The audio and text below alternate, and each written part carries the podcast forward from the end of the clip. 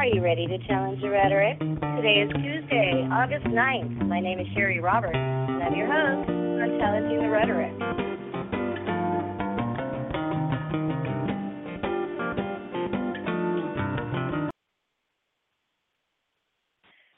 Idea why the music stopped, but we're going to go ahead and start the show. Today started off with a bang, a gang bang at that, to be precise, at least according to Angie Bundy, wife of Ryan Bundy, one of the leaders of the January armed takeover of the Malheur National Wildlife Refuge who is being detained at Multnomah County's Inverness Jail and still awaiting a September 7th trial for here and another trial next year in Nevada.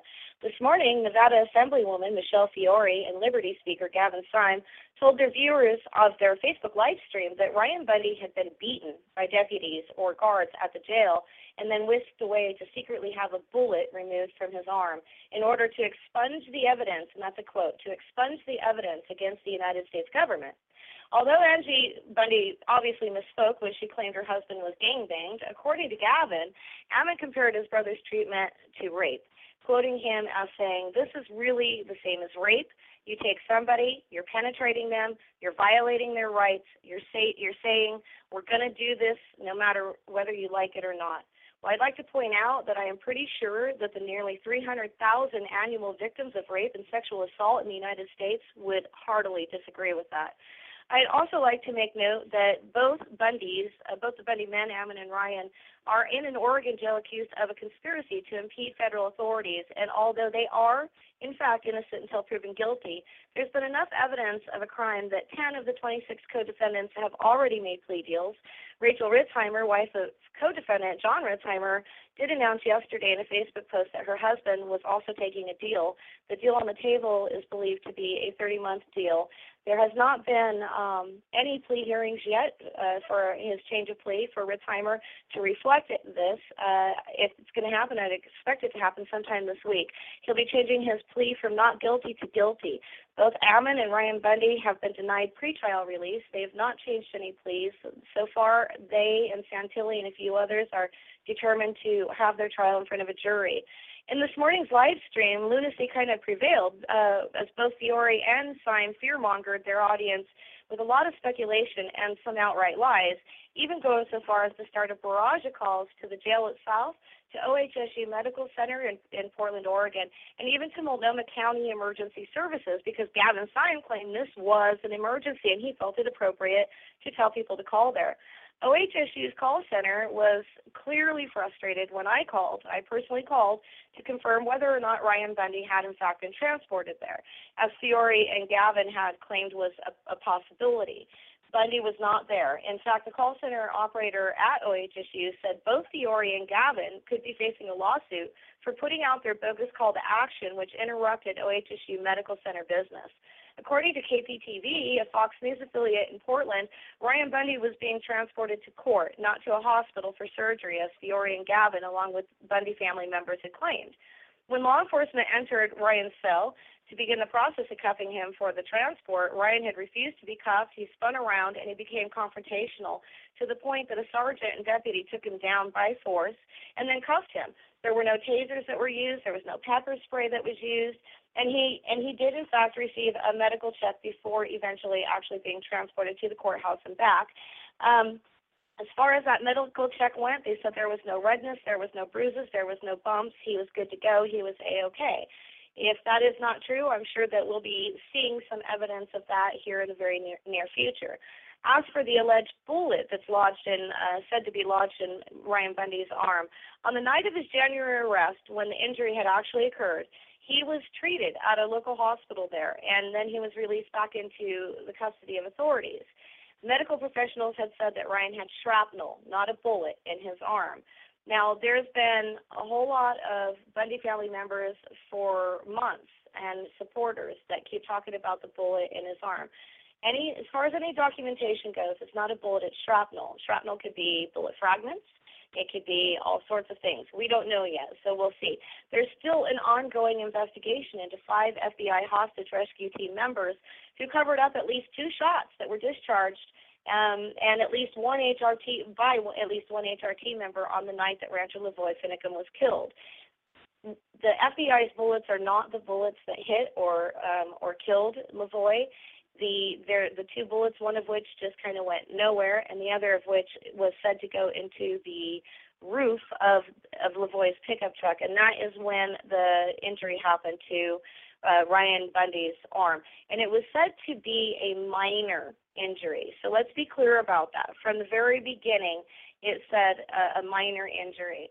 Um, so I suppose for for a lot of people, it really seems it's just a little bit too logical and to and, and very much outside of this self-induced paranoia that's going on to recognize that the removal, testing, and documentation of whatever it is that is in Ryan Bundy's arm could work to their advantage and against that of the FBI.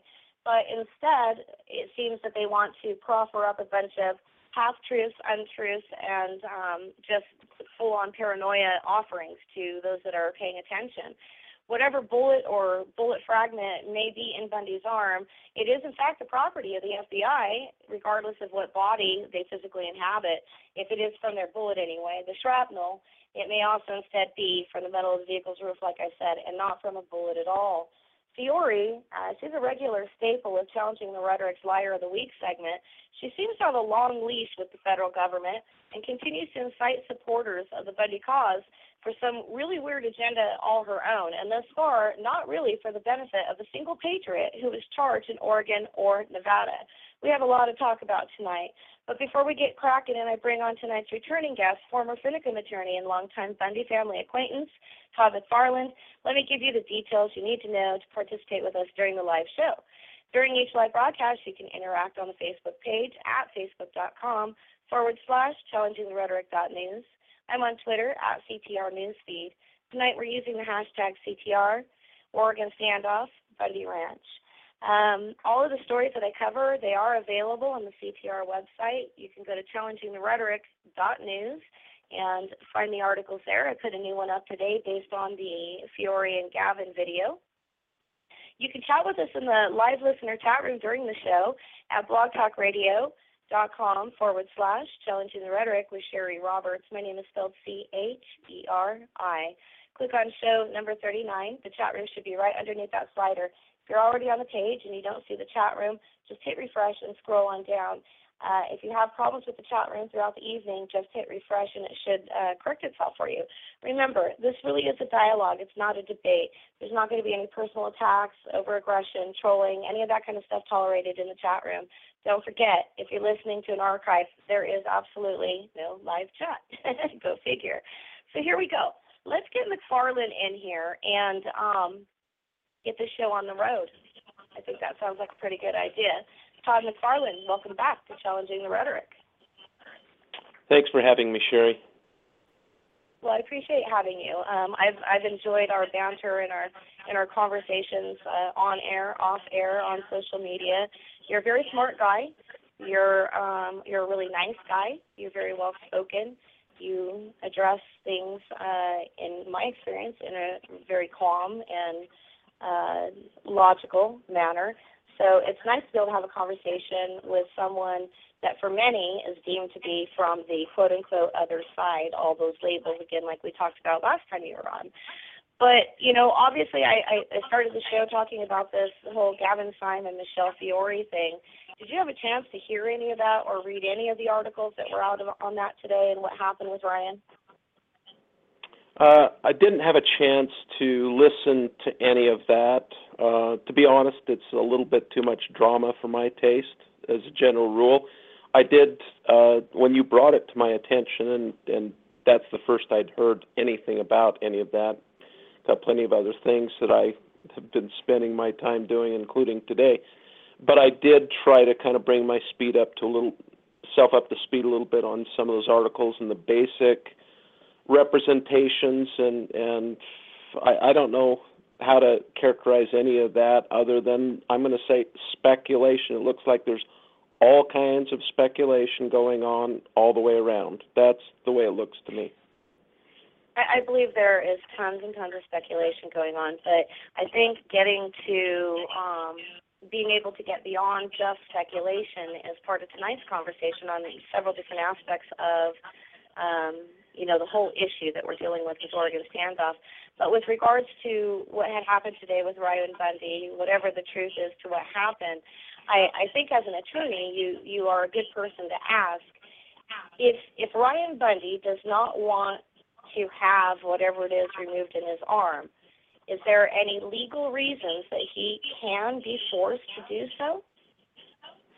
So that that's a good question, Cheri, and I, I was curious both uh, from reading, you know, the the show log and and then what you said in your introduction, the the kind of the concept that this this whatever it is, this fragment, this bullet, this shrapnel belongs to the FBI. I, I I'm scratching my head about that one. Uh, so this is what I'm going to say, and again, when we talk about the Constitution and I realize that you can hardly even mention that word in some circles without being labeled and castigated and all of those sorts of things. But but we do still believe that the the US Constitution is the thing that guides these sorts of discussions and it is the thing that provides uh, the basic ground rules for dealing with these sorts of situations. So, what we've got here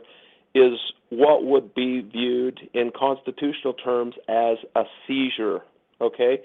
So, a lot of times when we talk about arrests or something like that, they are seizures.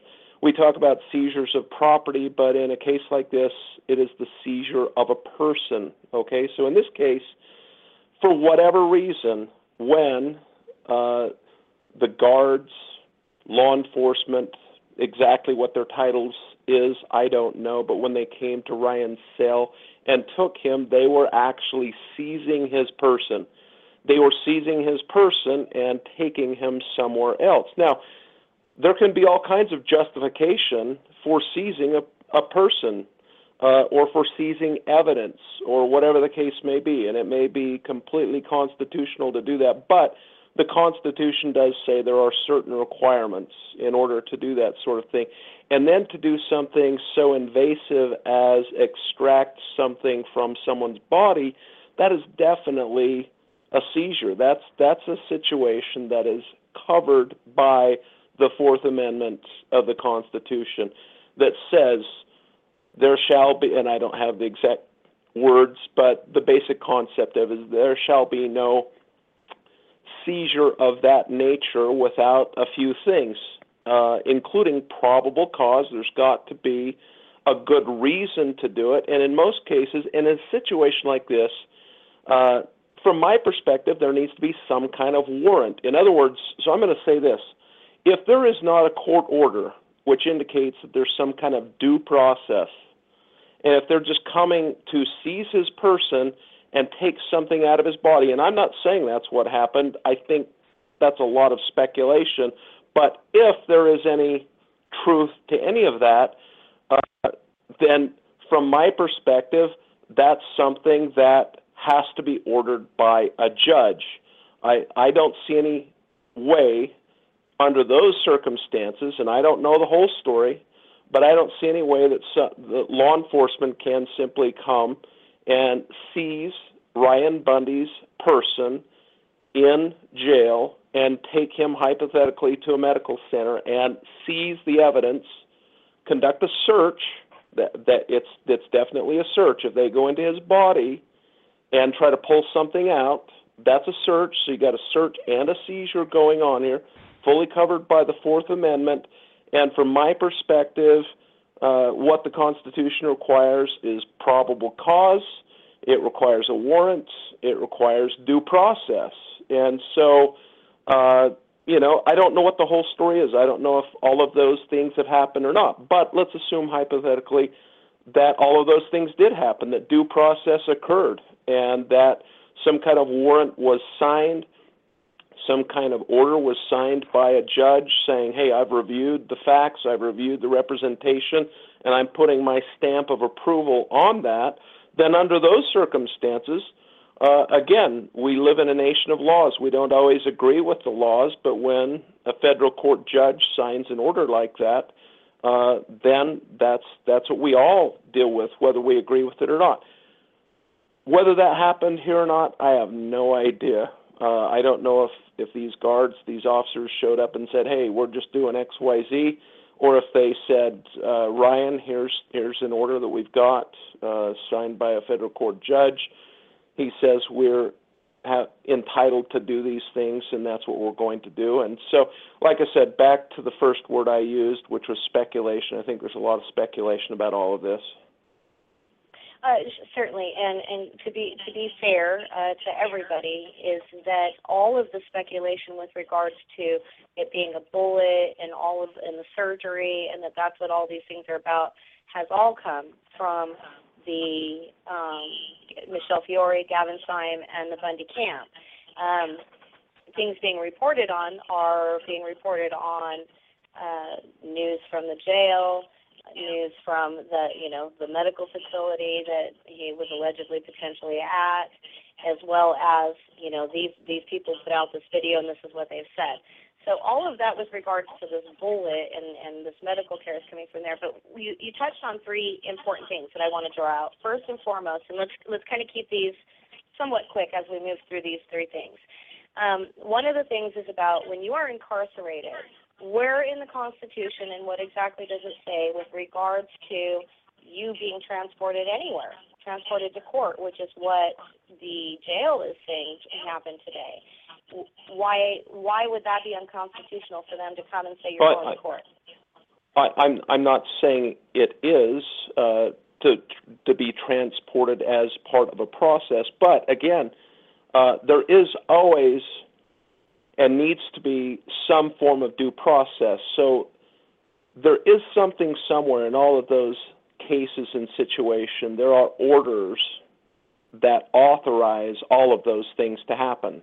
There are underlying orders. I mean, if if someone is sitting in jail and there is no order, there's nothing going on. But again, in this case, what we're talking about, and I want to stick to the hypothetical, I'm going to call it that, that you're presenting, which is that he was taken, he was seized, and his person was seized and taken somewhere against his will uh, because it appears that it was against his will, and a search was undertaken of his body to seize evidence that's a different no, no, situation. Pause. That is not my question, Todd. No, pause. That's okay. the other part of my question. That is not my question right now. My question right now is take all of the, the his arm, medical, all of that off the table.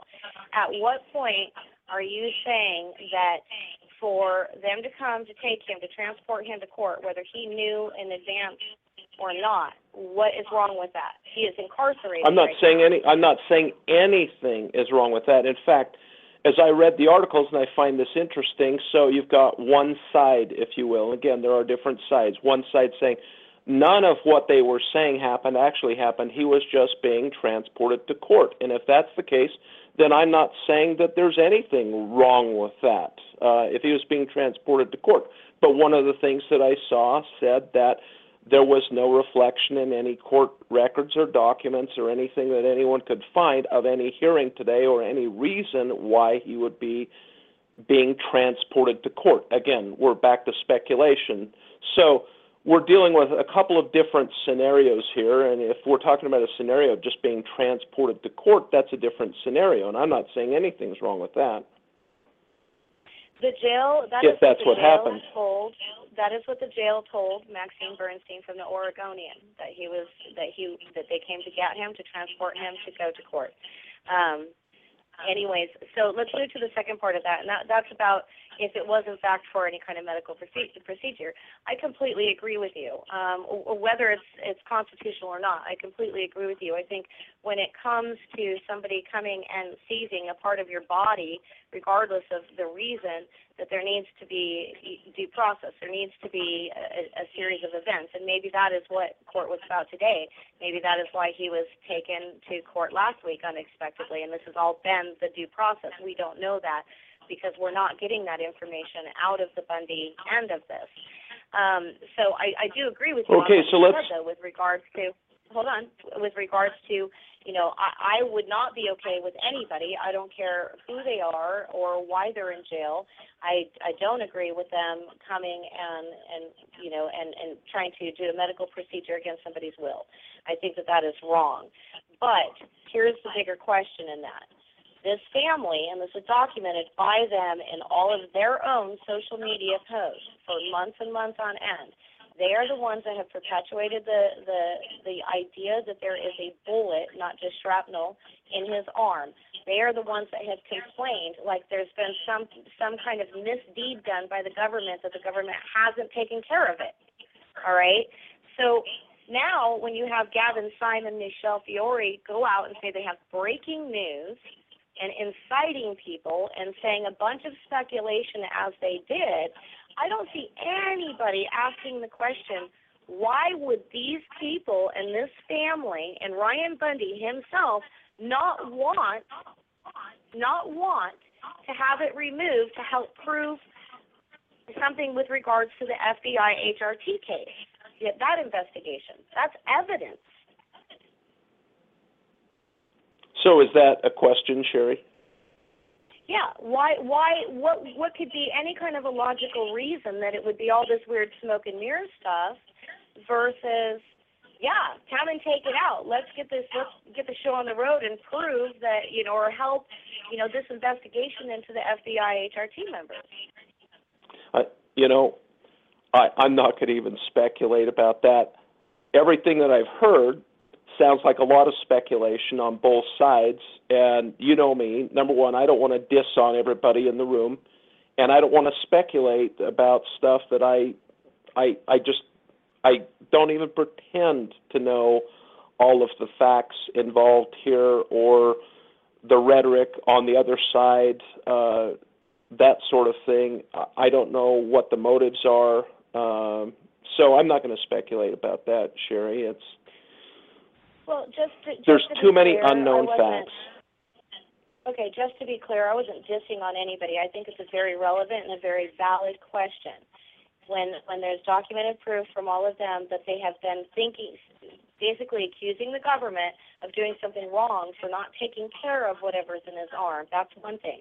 The other part of that is would that whatever's in his arm that came from the night that Lavoy was killed, okay, the shooting and the arrest, is that whatever in there not evidence?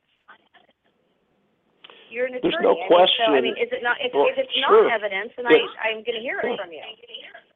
No, it sounds like it would be evidence. Now, evidence uh, in what case? Uh, it, from my pers- because there are multiple cases or hypothetical or potential cases that we're talking about here. One is potential case involving what happened with Lavoy. One could involve uh, what happened with Ryan. I mean, if he received a bullet or shrapnel in his arm, he may have a good, valid claim against someone. Uh, and that would be evidence in both of those hypothetical cases. The case involving Lavoy Finicum, and right now, as far as I understand, uh, the investigation was conducted. We basically know what the outcome of that is. There's still hypothetically an investigation going on with respect to the HRT team. I don't know where that stands at this point in time. As far as I know, that's not yet a case per se. As far as I understand, there's not yet a case involving the wrongful death, if that's the way it's characterized, of Lavoy Finicum. And as far as I understand, there's not yet any case on behalf of Ryan Bundy. So the case that we're really talking about is the criminal case against Ryan Bundy and the other co-defendants in that case. And as far as I can can tell, that bullet, shrapnel, whatever it is in his arm, is probably not evidence in that case because that case does not involve that case involves the facts that happened at the refuge. Uh, and you know when all of that other stuff occurred that was not at the refuge. As far as i can tell nothing happened in that sequence of events that really comes back and and and has that much bearing on the the basic substantive facts that I think the government is relying upon for the criminal charges in that case. I, yeah, and I think that that is a couple different things. It is an ongoing investigation into the five HRT members. That is still ongoing. That is not case closed. There's no, no resolution to that. It's an active, ongoing investigation. Ryan Bundy, having been in the back of Lavoy's car for it being one of the HRT bullets allegedly from that went through the ceiling of the roof, then whatever in, is in his arm, whether he's complained or not, whether his family has complained or not, would in fact be some sort of evidence in the case. And my point is, is it could be evidence that is in their favor. And these are people that are still saying that he, that Lavoy Finicum was murdered in cold blood. There's still, um, you know, I mean, all that's ongoing on. That inciting is continuing over those particular issues. So it's baffling to me and to many, many people out there why they would not want that removed and analyzed to help be a part of their case. The only thing that I can see is maybe that Ryan Bundy knows there's not a bullet in its shrapnel, like the first medical office of the night of his arrest said, and is going to lose face or something because he simply doesn't want everybody to know it's not a bullet. But that would be silly too. It makes no sense to me. The logical thing for anybody's case would be take it out and let's analyze it. It's part of evidence. So I'm going to jump over to Liar of the Week. If you hang tight with me real quick, Todd, and then we're going to jump into some land things. We're going to jump into your new article on Boiling Frog Post on Sibel Edmonds' uh, uh, Newsbud service, and uh, and we're to get rolling on that. So give me a second here. Now,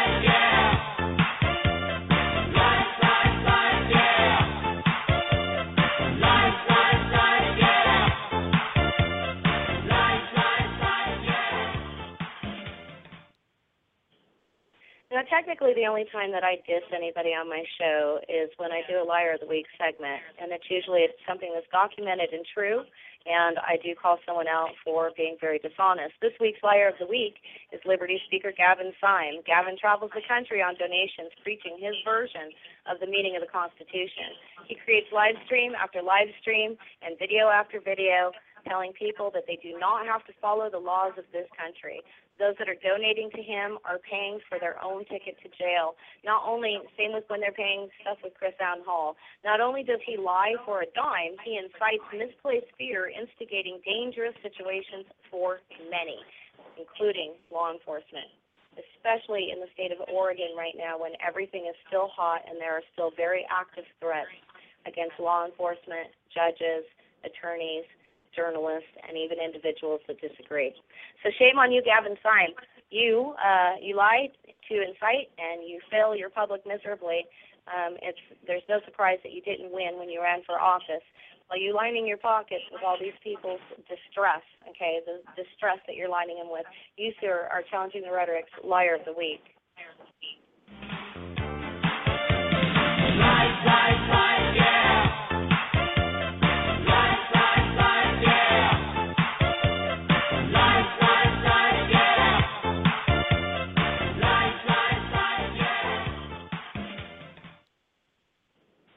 Okay, Todd, you wrote uh, you wrote a pretty great article, um, and it is up on Boiling Frogs Post. You can go to boilingfrogspost.com, probably do a search of Todd's name and find it. It's also uh, being uh, posted on the Challenging the Rhetoric Facebook page. You can look up challengingtherhetoric.news, facebook.com, challengingtherhetoric.news, and you can get to the Facebook page.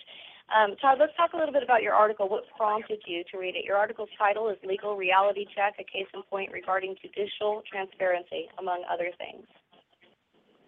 Well, so I had written a, a previous article for Boiling Frogs Post about just judicial transparency in general. So, really, to put the second article in context, you kind of need to read the first article. Uh, and it just talks about how the judicial system in general, the legal system, uh, I think most people view it to be kind of really mysterious and shrouded in secrecy.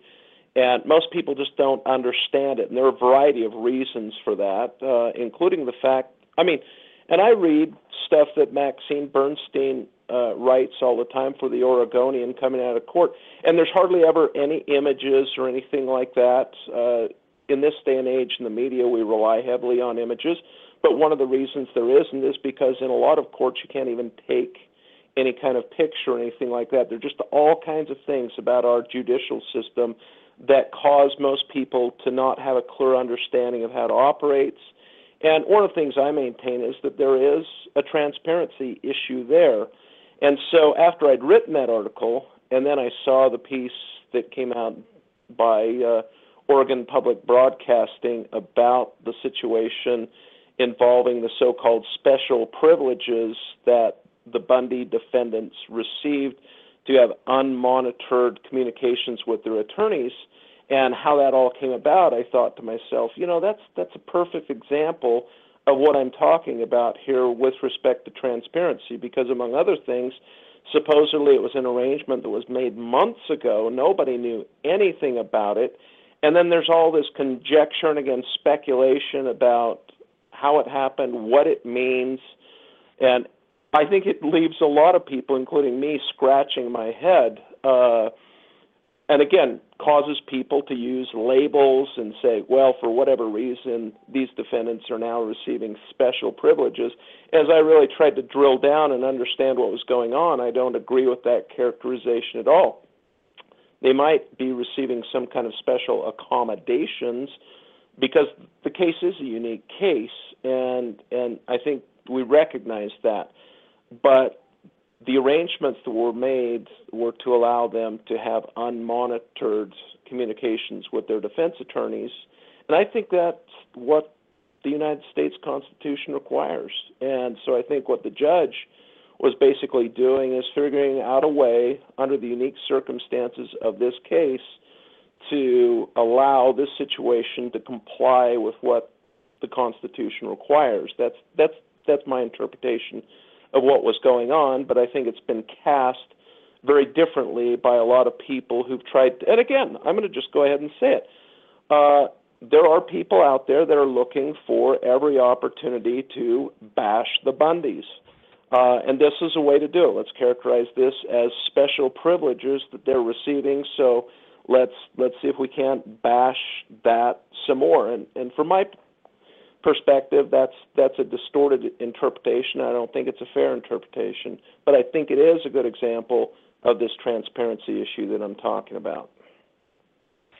You know, I first and foremost, let me make sure the listeners know, and you know if you don't, I agree with you that we have a serious problem with transparency, not just with regards to the judicial system, but with the government and many other things. But I think that that goes all ways as well.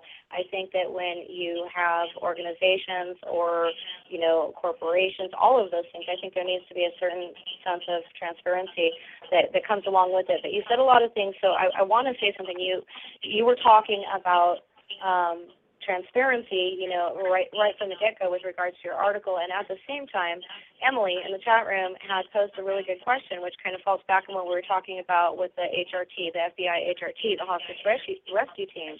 And she says another lawyer had said that what happened at the Finicum killing is relevant because it speaks of reliability of FBI. I would like to add that integrity to that also, and transparency, to use that buzzword tonight um, of the FBI, and that it can tarnish their investigation. Not only the investigation, you know, the, like in the government's favor, but the investigation against the F, the FBI HRT member that did, in fact, cover up the fact that they shot these these um, these shots. So um, it does make a difference, and Emily would be curious on your thought because you're talking about transparency, and it's kind of the same thing. Why, why would let's take the Bundys off the table? Why would anybody, okay? Why would anybody that that is involved in a similar kind of situation with that that kind of an ongoing situation not want to push that? Because it is. A. Why would they not want to? It's unclear. Why would they not want to push what? why would they not want to push for any evidence handling with regards to an investigation into the FBI? We're talking about transparency. So, That's part of transparency. All right. So, all right. So you're relating that back to the shrapnel bullet issue. Well, and it based on how that ties it doesn't have into, to be. It doesn't. No, Todd. It doesn't have to be the Bundys. It could be anybody. Okay. Okay. Right. It, it could right. be anybody, okay. any so the, case. It's all about transparency. All right. So Okay, so this is what I'm going to say about that. Um, tra- I, I agree, transparency, but I think the thing we need to understand is this. We expect transparency out of our government at every level, and I believe it is an issue at every level. Believe you me. I mean, you're not going to hear me say that any of these issues are just, you know, symptoms of problems at the federal government level Uh, it happens at the state government level. It happens at the local government level. It's an issue that I've been heavily involved in on a number of different fronts. Transparency, I believe, is a huge issue. Now, but what you're talking about is then private transparency, and and and I don't believe, for the most part, that that's. I mean, I think that's an apples and oranges comparison because No, as private I citizens, we're entitled to privacy. We don't. Ha- we're Right, not no, I agree required with to be transparent. I agree with you. I agree with you. But when we're demanding transparency, would we not have some sort of onus to play our part, to do our part, to do it right, to make sure of that transparency? I, I don't disagree with that. I mean, so you're saying we're not applying that to the Bundys, we're applying it to whatever hypothetical situation. And so again, it's a little bit difficult to address that because that's kind of a broad brushstroke uh, scenario saying if it somehow applies to us, don't we have an onus to engage in some kind of transparency action? And I- guess that's just too vague and ambiguous for me to really be able to say yes or no or or explain exactly. How, it, I mean, if we had a concrete hypothetical example, let's let's look at that. Okay, well, we're, we're going to move on to the next thing, but I am going to have a final thought on that real quick. I, I would say that if you're involved in the very case, then you do have an onus to to do what it takes to get that transparency of which you demand. Um, and that's one Okay, so I want to address that though, Cheri, cases. since you've said that. I, I want to address that. Again, back to the Constitution. Under the Constitution, if if you're the person, if you're the defendant, you have a constitutional right to remain silent. So we may think and we may say, in our opinion, they have an onus to do X, Y, Z. But what the Constitution says is no, you don't have an onus. You don't have a requirement to do that. You're entitled to remain silent uh, because you have the right of privacy.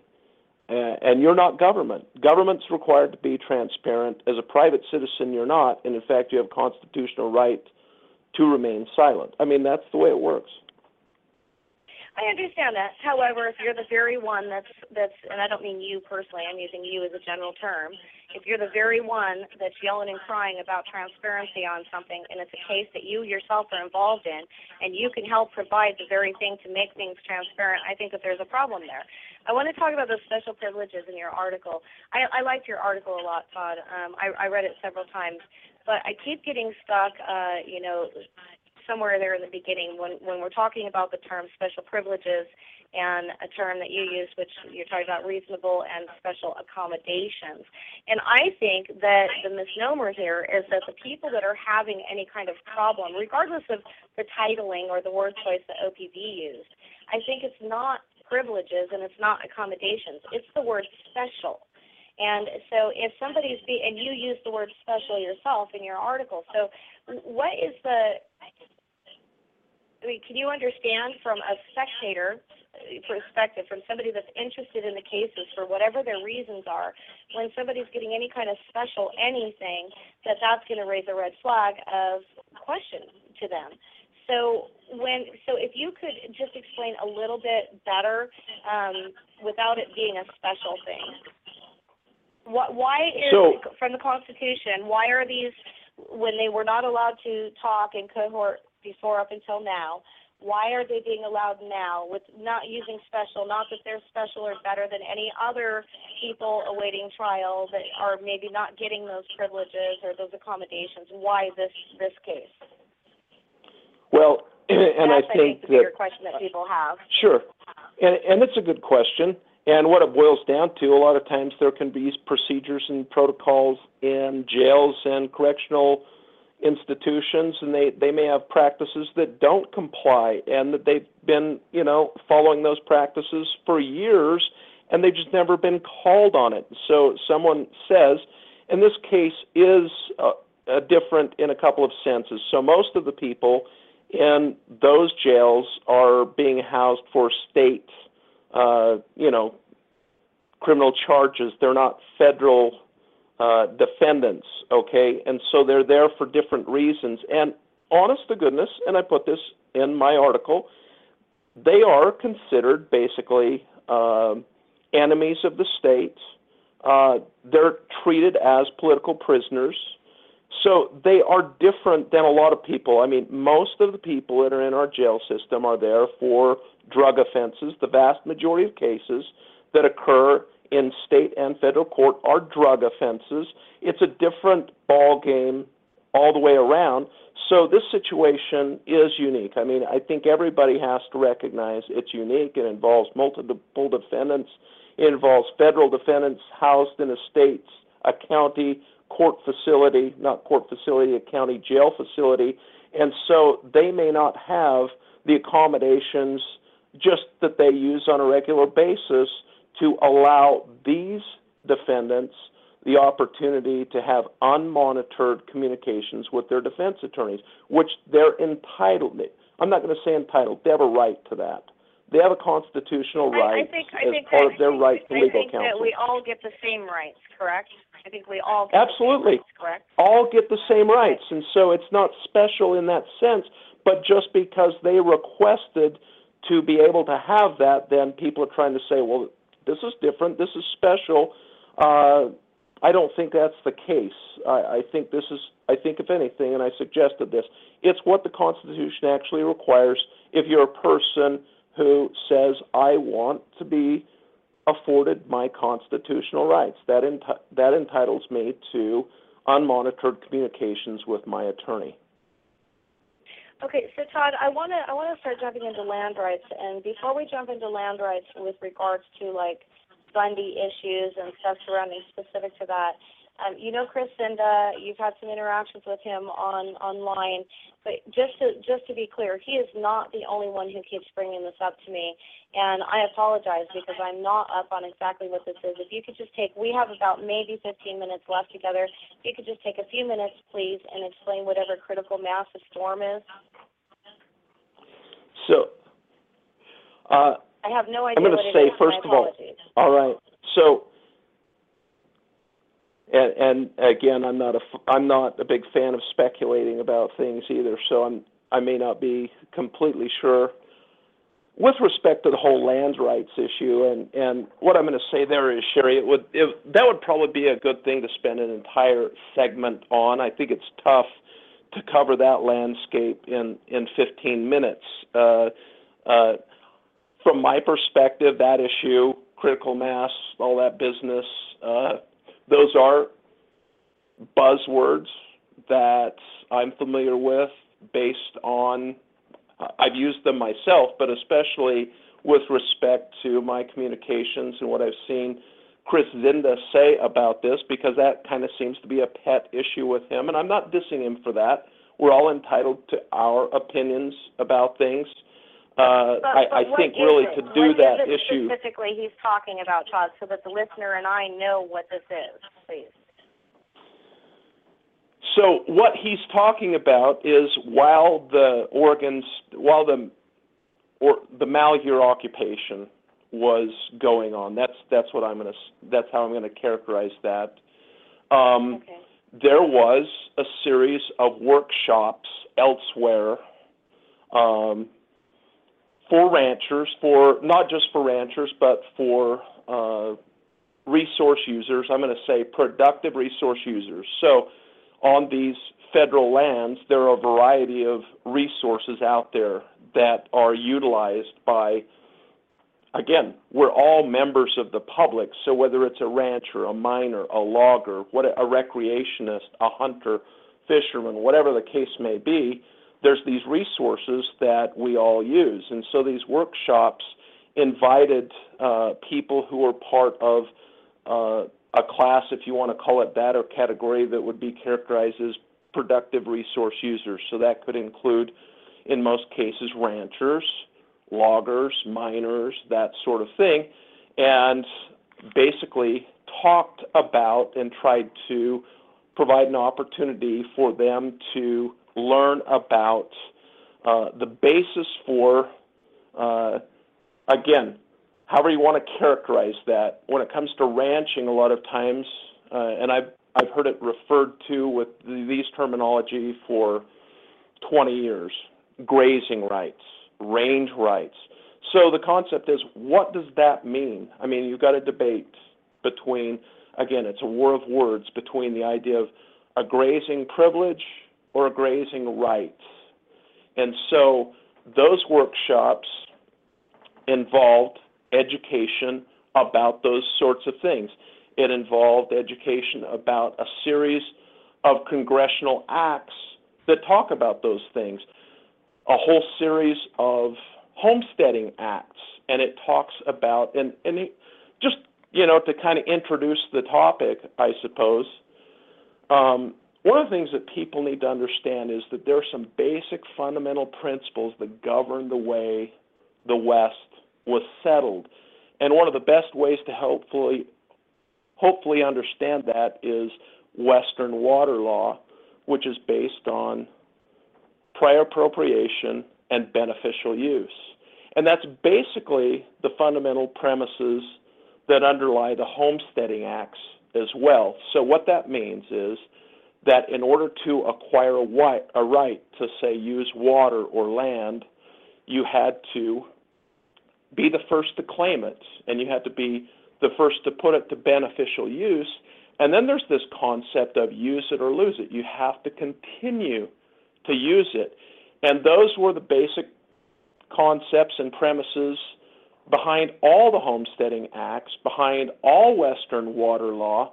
If you understand, say, how homesteading worked, what you did is you staked the claim to a piece of property that was then considered part of the federal domain, but it was open to entry and settlement, and there were no other prior claims. No one else was claiming the right to use that property. So you found that spot, wherever it was, and you said, Here's the corners, and I'm claiming this particular spot. Now, depending on where it is in the country, it's different sizes. The farther west you get, past the 100th meridian, out here where it's really dry, the sizes got bigger because it required more land to be able to sustain and support a family in that era, the homesteading era. You couldn't support a family with 40 acres or 160 acres. You had to have 320 or 640 or more than that. And much of that ground, much of that land was not suitable for farming, and there was not enough natural precipitation that it could be farmed in any, what should I say, um, effective way, and there wasn't a way to irrigate most of it. So the only thing a lot of that land was really suitable for in terms of production agriculture was grazing. And so there were stock grazing or stock raising homesteads that didn't require that you actually cultivate the land, but required that you put it to beneficial use for grazing purposes, and that created grazing allotments. And you had your cattle, you had your sheep, you had your horses, you had these various classes of livestock that grazed and created these grazing allotments that were recognized, and that created this idea. And again, back to the basic concept prior appropriation, you went there, you staked the claim, you put it to beneficial use, and you continued to use that. And in the process, you acquired, and I know this is this is unpopular, the idea that you acquired a right versus a privilege, but that's that's really uh, the basic concept behind it. And so it was interesting to me. I read an article. It's been a few months ago, uh, talking about these cases and it was suggested that this whole notion was something that was going to be brought up in these cases, that that was going to be part of the defense that was going to be presented. And so whoever it was that was writing the article uh, talked to some law professor there in Oregon and asked about that person's opinion about these concepts. And he said, well, it's a wildly unpopular uh, concept, basically. And and I, I kind of had to laugh about that. And I think he's right. We live in a nation of 315 million people at this point, the vast majority of whom don't live in the rural West, the vast majority of whom live east of the Mississippi, hypothetically, or at least in urban areas. And this idea that ranchers uh, might acquire some kind of right in the forage, the right to graze, that it's actually a right as opposed to a privilege is very unpopular. I think it's unpopular in exactly the same way that when Thomas Jefferson did the Louisiana Purchase and the United States acquired basically the most of 10 western states through the Treaty of Guadalupe Hidalgo, that then they had to look at that and say, okay, now we've got all this land out there, but guess what? There are people in the way. You've got all these Native Americans that are inhabiting this land, that are using it, and for us to go in there and to be able to acquire the use of that land, we've got to do something with them. We've got to remove them. And so the whole idea that the Native Americans had rights to that land was, again, at that time, wildly unpopular. And I think it's that same parallel that we're dealing with today in terms of the popularity of this concept. And we know what happened to them. Cheri, you started Well, to say me- something. Yeah, I was going to say because it's it's it's in direct line of what you're saying. So so let me I want to address two things. First and foremost, what you said earlier in, in this in this trail of your conversation, and that was that um, you would like to be able to spend a whole hour discussing this stuff. Let me explain something about radio. It, we want we want listeners to want to hear more. We don't want them to zone out and tune out. When you're doing podcasts, when you're doing radio, and I come from 20 years plus of corporate radio, all right, corporate media you need to give people things in bite-sized pieces, especially now with this this crazy have it now society. Um, if we had an hour thing just on one finite topic, you know, and zeroed in like that, people would just hit pause, walk away, do their thing, come listen a little more, because it's about bite-sized pieces. But I want to talk about that rights and privileges thing. We have just a couple more minutes left on that, and and here's the deal: rights and privileges. We have an international right, a legal international right to an education. But those who do not live near a school do not have a right to ride a school bus. It is a privilege. So they have a right to that education if they themselves can find a way to make it there. And I don't see that all too different with some of the rancher uh, and farmer issues. In the case of ranchers that do not have, cannot afford enough land, I'm not talking about land that that somebody may have taken away. All right, I'm talking about ranchers because that's the other side of the problem that don't have enough money to afford more land for their grazing. And when it's is it grazing rights or is it grazing privileges? I personally don't see it any different than a child that needs to go to school and the family doesn't have a car or their car is broken down or their their their own personal economy is so bad and they got to revert resort to homeschooling not by choice but by necessity. Rights and privileges mean a lot of different things in this country and we can't cherry pick what they mean. Um, I want to give you, you got two minutes left. I want you to talk a little bit more about the land rights issues. And Todd, I definitely want to have you back because I think these are important issues. And I do think that having these sorts of conversations is very beneficial and a positive thing. It's always a positive step forward.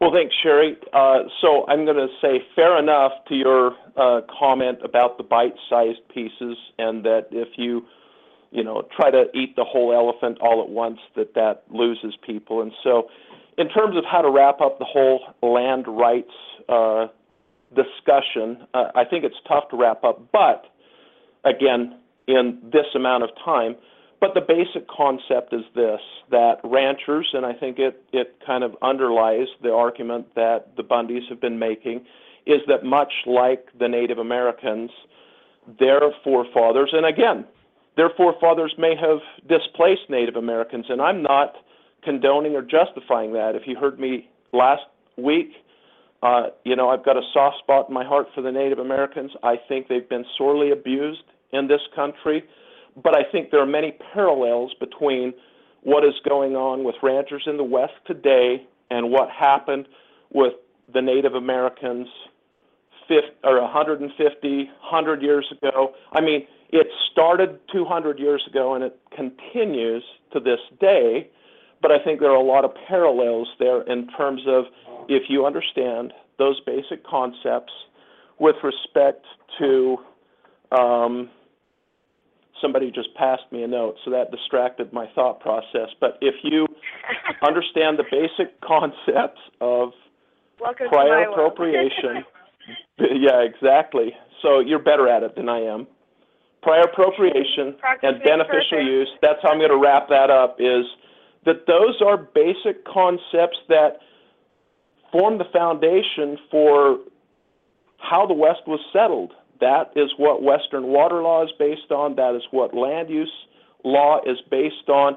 And that formed the basis clear up till 1976 of federal law.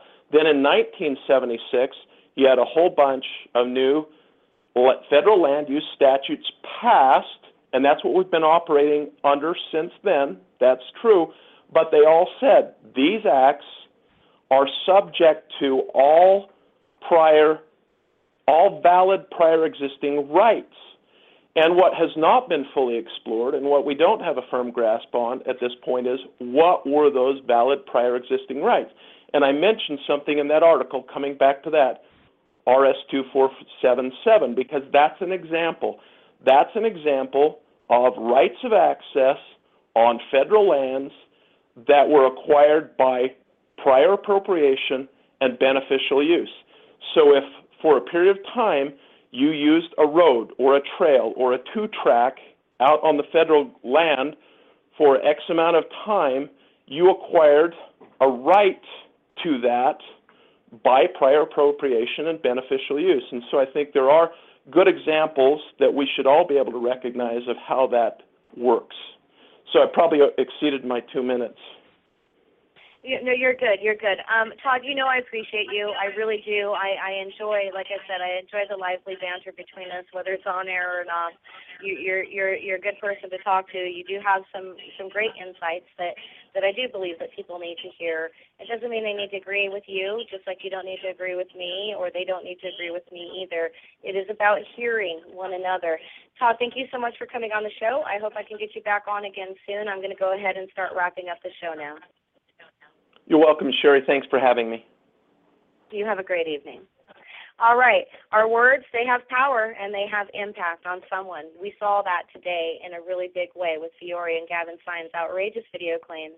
Where are the corrections? Where are the retractions? Where exactly is the truth?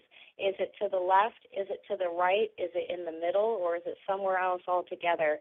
We have to find it, and we can't find it when we're only seeking to confirm biases. If we're only seeking to confirm biases, then we are not, not a single one of us, seeking any kind of real truth. Propaganda, it goes both ways. I tell you that week after week after week, and I still watch people participate in propaganda on a daily basis. Sharing is not always caring. It's up to each of us to take responsibility for the propaganda that we participate in, whether we're creating it or curating it.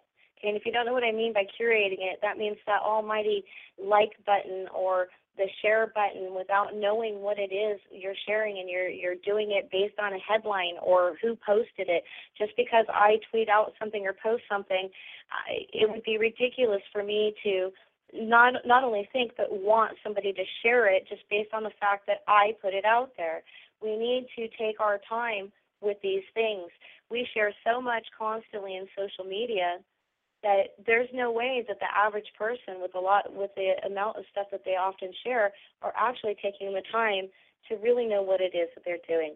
You know, caring means a lot of things, including what we put out there for the world, but also what we bring into ourselves and into our lives from the world. So how much do you really you can answer so if you missed part of tonight's show or any of the other shows, you can find the archives on Blog Talk Radio, Podbean, or at the website at challengingtherhetoric.news. And don't forget to check out The Rise of the Modern Cult while you're there. If you like what I'm doing, please share my work, whether it's the shows or the articles or both. If you really want to show your love for what I do, feel free to tip me. Every gratuity is greatly appreciated. I'll be back live tomorrow night, Wednesday, August 10th at 6 p.m., uh, 9 p.m. Eastern, with special guest, Rob Officer. We're going to be talking sovereign citizens and taxes. Until tomorrow, please be kind to one another whether you like each other or not. Be open to people. Be open to different ideas. Be open to things that challenge your own rhetoric. That's what we got to do, folks. That's it for me tonight. Thanks for listening. I love you.